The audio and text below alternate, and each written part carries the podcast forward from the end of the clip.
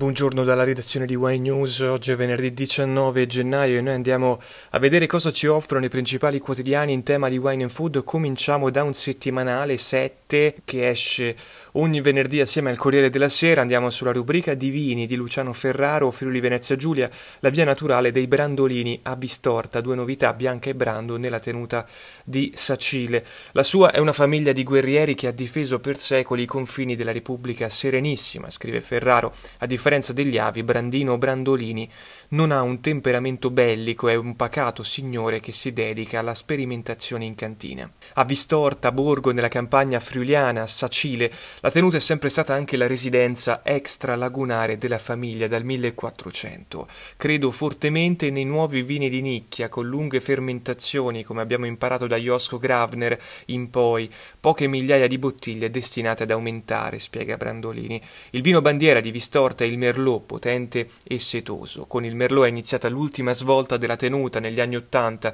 quando Brandino, dopo la laurea in Texas e il lavoro a Bordeaux, intuì che bisognava puntare su quel vitigno. La stessa scelta era stata fatta da Guido Brandolini nei primi del Novecento, dopo la strage della Fillossera. Brandino Brandolini chiamò a Vistorta, nel frattempo restaurata grazie allo scenografo Renzo Mongiardino e all'architetto paesaggista Russell Page, l'enologo George Pauli dai Domaine Cordier, Ora il vigneto, tra uve rosse e bianche, si estende per 40 ettari nei 220 della tenuta. Due nuovi vini, Bianca e Brando, entrambi sul mercato con l'annata 2018, lunghe macerazioni per più di sei mesi, fermentazioni spontanee, barricche di rovere e anfore, tutto all'insegna della naturalità e dell'intervento minimo in cantina, dice Brandolini. Il Bianca è un friuliano dal colore marcato, ma non è un orange wine, intenso e preciso nei profumi e nel gusto. Il Brando è un merlot in purezza, di grande freschezza e bevibilità, scrive Luciano Ferraro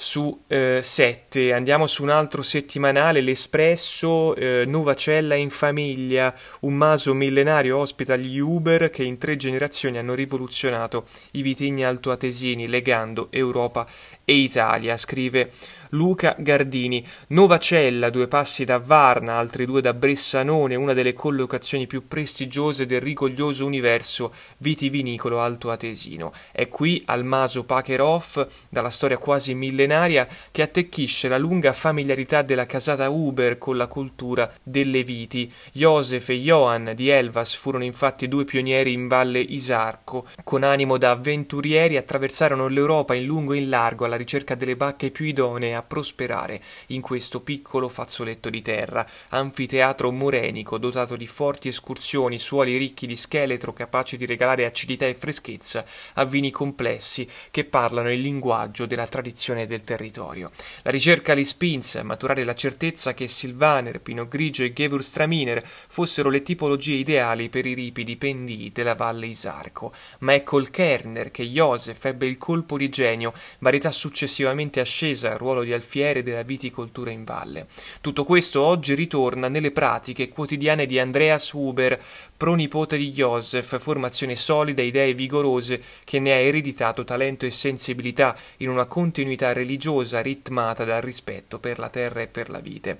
8 ettari di proprietà, in conversione biodinamica per circa 80.000 bottiglie prodotte, letture brillanti caratterizzate dalla croccantezza e dall'equilibrio, etichette capaci di regalare sfumature espressive intense, esempi lampanti delle potenzialità di un territorio ormai faro della viticoltura peninsulare, così scrive Luca Gardini su L'Espresso. Andiamo velocemente anche sul secolo XIX, Sestre diventa città del vino, l'ente consegna la bandiera, cerimonia nell'ex convento dell'Annunziata, il sindaco Solinas, segno di crescita della viticoltura locale e di tutto il territorio. Diamo un occhio anche al sole 24 ore, dall'agroalimentare all'energia, l'Italia fa il pieno di accordi, ben 16 memorandum d'intesa siglati al Ministero degli Affari Esteri, energia, infrastrutture e mobilità e ancora agroalimentare, industria della difesa e della sicurezza. Sono tanti i settori del ricco menù di accordi commerciali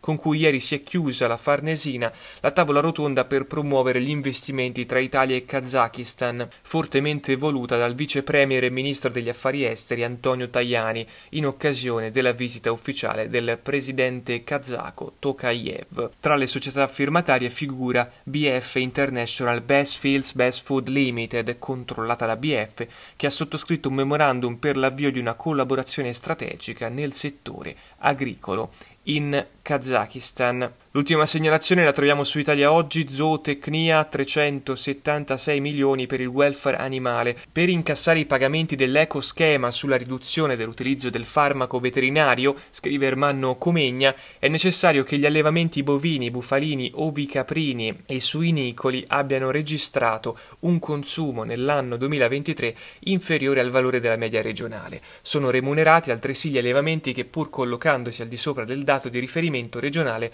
hanno registrato una riduzione di almeno il 10% rispetto al consumo aziendale nel 2022. Gli allevamenti zootecnici che soddisfano tali requisiti hanno a disposizione uno stanziamento complessivo di 310 milioni di euro per l'anno 2023.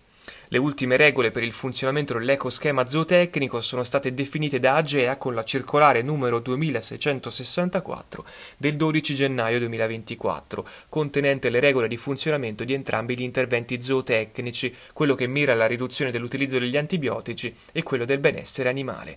Quest'ultimo dispone di una dotazione annuale di 66 milioni di euro ed è rivolto agli allevatori che oltre a partecipare al regime di qualità utilizzano la pratica agricola del pascolamento.